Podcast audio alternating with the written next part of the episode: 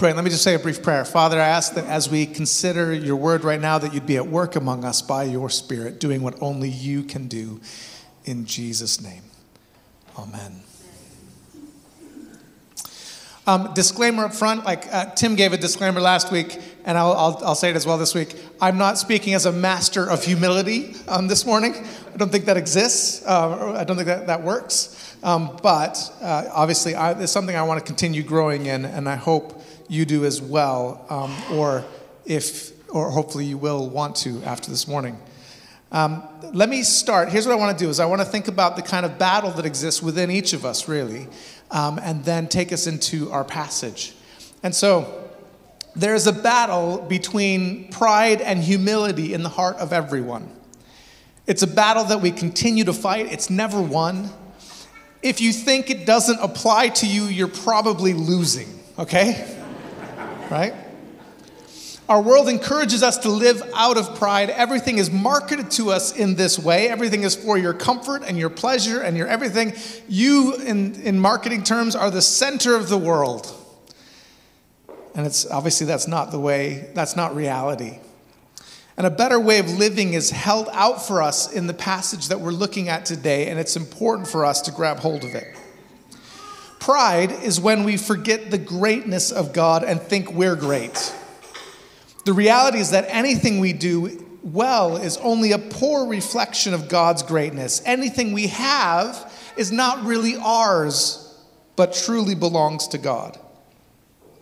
Charles Spurgeon once preached on the foolishness of pride, calling it a groundless thing and a brainless thing, as well as the maddest thing that can exist. Love that. And yet, pride itself changes the way you see yourself others, and God. And none of us are immune to the logic defying, blinding effects of pride. John Stott writes this Pride is more than the first of the seven deadly sins, it is itself the essence of all sin. And he also says, at every stage of our Christian development and in every sphere of our Christian discipleship, pride is the greatest enemy and humility our greatest friend. And so I hope what you see here is that actually, when we think about pride and humility, there's something really foundational and significant to what we're looking at. Kris Lundgaard, in his book, The Enemy Within, speaking about our sinful nature, said it this way How often do you think about the fact that you carry around in you a deadly companion? And so here's the thing I think humility is treated as something, as this virtue that's kind of just like a nice to have right? Well, you know, it's like just a virtue that's nice to have. Biblically, it's far more fundamental because it's about how we, re- how we see ourselves, how we relate to others, how we relate to God. It's very foundational. And so that's what I want to think about with you this morning, looking into our passage. And so, first, humility is key for healthy self understanding. Um, in, a, in America as a child, we were raised on this idea. It, like this idea came out again and again. You can be anything you want to be, right?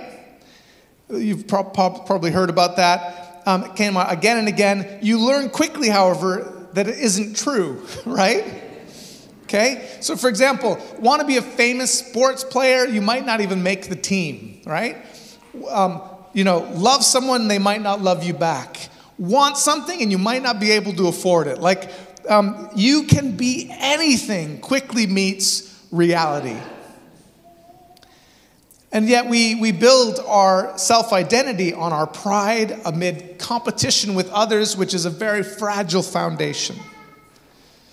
Um, there's this really, there's this interesting verse, like buried deep in 2 Samuel. Like, I remember reading and kind of coming across this verse like you're kind of reading through chapters you're just like, oh, I'm getting so bored. This is hard work, right? And then there's this verse that's just out of nowhere. I'm like, whoa, what just happened, right? And it's 2 Samuel 17 23. Let me read it for you. When Ahithophel saw that his advice had not been followed, he saddled his donkey and set out for his house in his hometown. He put his house in order and then hanged himself. what? Right? Like context, he's advising Absalom, His ability as an advisor is incredibly well known, and his advice was always followed. All it took was for Absalom to not take his advice once, and his world fell apart. Right? And that might sound a little bit ridiculous, and yet at the same time, we've probably all been there.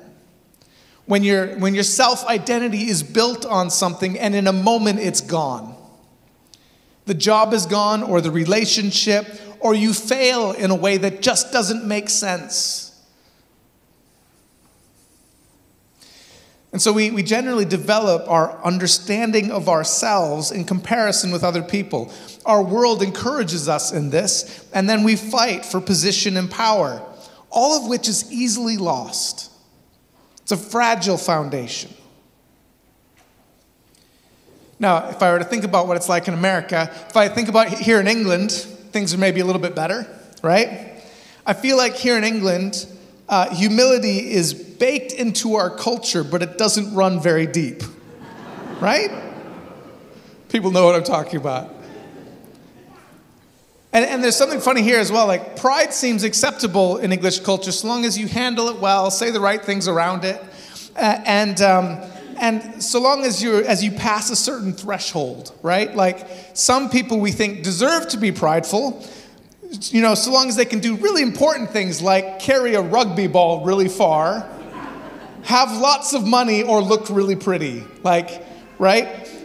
We build our self worth and pride on things that don't really matter.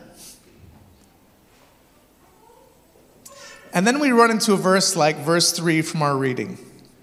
Do nothing out of selfish ambition or vain conceit Well, I wonder if you, if you slow down on that phrase for a second there, because there's a lot there. Do nothing out of selfish ambition or vain conceit. I feel like taken seriously, the Western world could just fall apart. Do you know what I mean? Like we so much is built on this. Do nothing out of selfish ambition or vain conceit.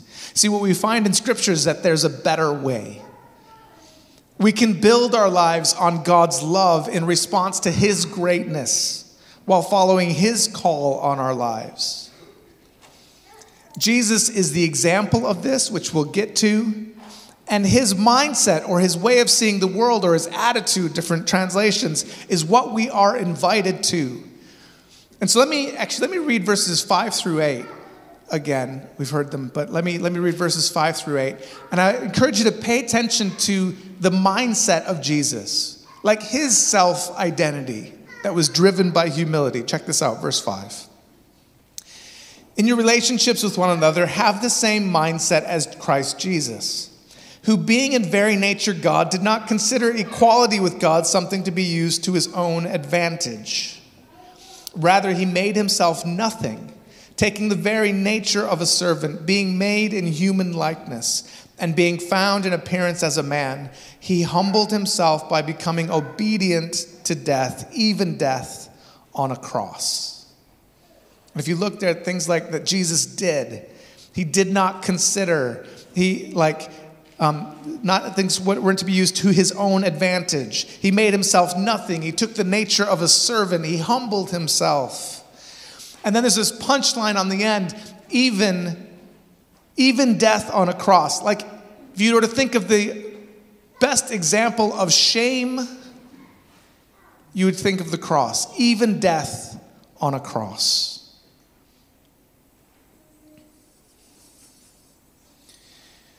You see, we are challenged to have the mindset or the attitude of Jesus in how we see ourselves because it's a different way of understanding ourselves than what we typically get, what we typically see.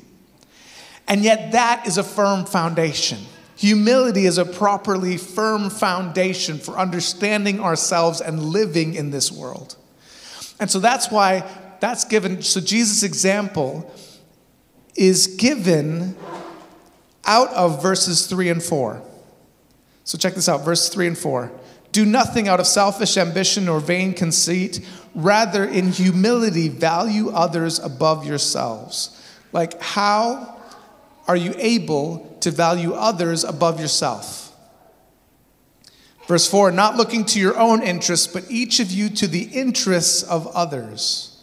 Again, how do you do that? You have the mindset of Jesus. Verse 5.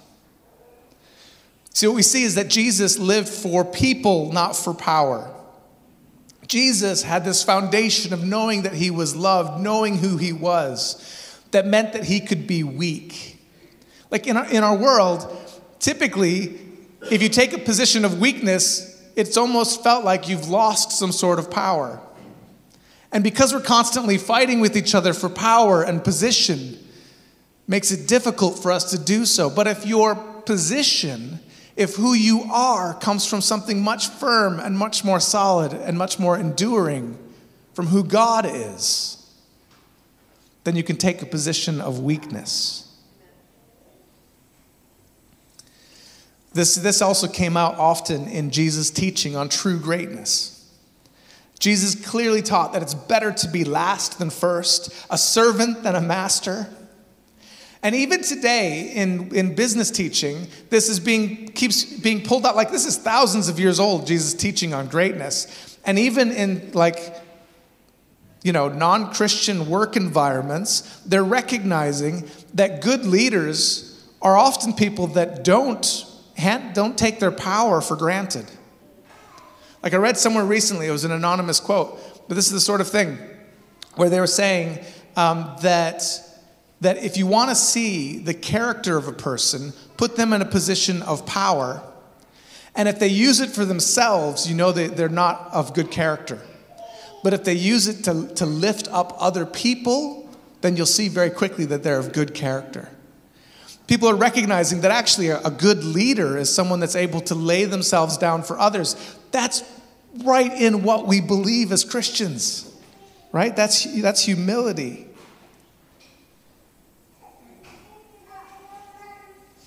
But of course, we need the right foundation to be able to do this.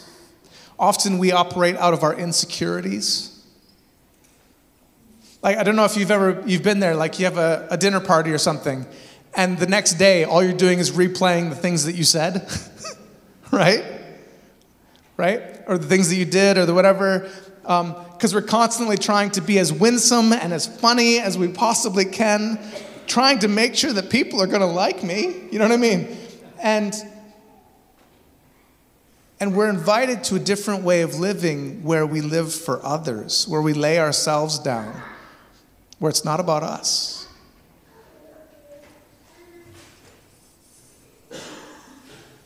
And so we see that humility is key in how we see ourselves, but then this flows out in that humility is key in how we relate to other people. And then finally, humility is key in our relationship with God as well, in honoring God.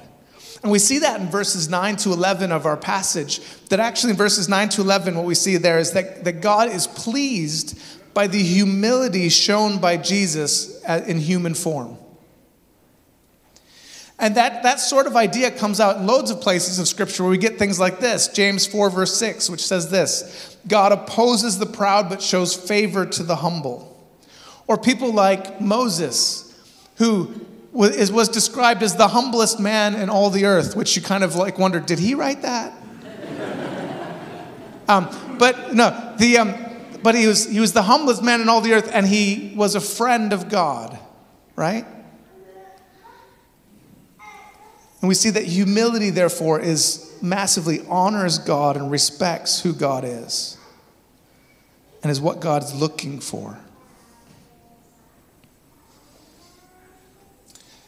Now, let me just give you real quick some practical things that might help you grow in humility because I know that growing in humility sometimes feels intangible. Okay? And so, first of all, there are lots of there are things that you can do that are just part of your prayer life that are important for growing in humility. Being able to be to have gratitude, being able to be um, to be grateful. Thankful, Mike, Michael Ramsey wrote this Thankfulness is a soil in which pride does not easily grow. Right? Expressing your dependence God, on God and growing in dependence on God There are loads of things that you can learn that help you change the way that you see the world, right? And that scriptural things that are incredibly important to, to, to dig into, such as understanding our human condition, understanding God's nature, things like God's incommunicable attributes, his attributes that are unlike anything that we understand. Absolutely blows our mind, but causes us, forces us to a place of humility. Growing in our awareness of God's grace the ways that we are broken but have been forgiven. Like you could dig into do- doctrines such as election and calling, justification, perseverance. You could dig into these more and more, and it, it will develop, help develop your humility. But as well, you can consider the cross. Uh, the, um, the late Carl Henry, um, considered by many to be one of the one of the foremost evangelical theologians of the 20th century, was, was being interviewed, and, the, um, and this shortly before he passed away. And the, uh, this was the question that was, po- that was given to him. How can anyone be arrogant when he stands beside, or no, the question that he was given was, was how could he be so humble? And his response was this How can anyone be, be arrogant when he stands beside the cross? How can anyone be arrogant when he stands beside the cross? Reflecting on Jesus' example itself can help us to grow in humility.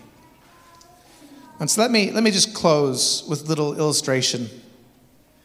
Um, King Louis the Great, this is kind of a, oh, might be well known, you may have heard it before. Um, and King Louis the, the, um, the, the 14th called himself the Great and when he passed away, there was a massive, um, you know, all the pomp and circumstance around a funeral, a funeral like that. Um, and he, gave, he had given instructions that the cathedral was meant to be lit with one very special candle that was over his casket. And there's this just really kind of famous moment where Bishop Massillon reached down, snuffed out the candle. Can you imagine that? Snuffed out the candle, and said, Only God is great. Let's pray.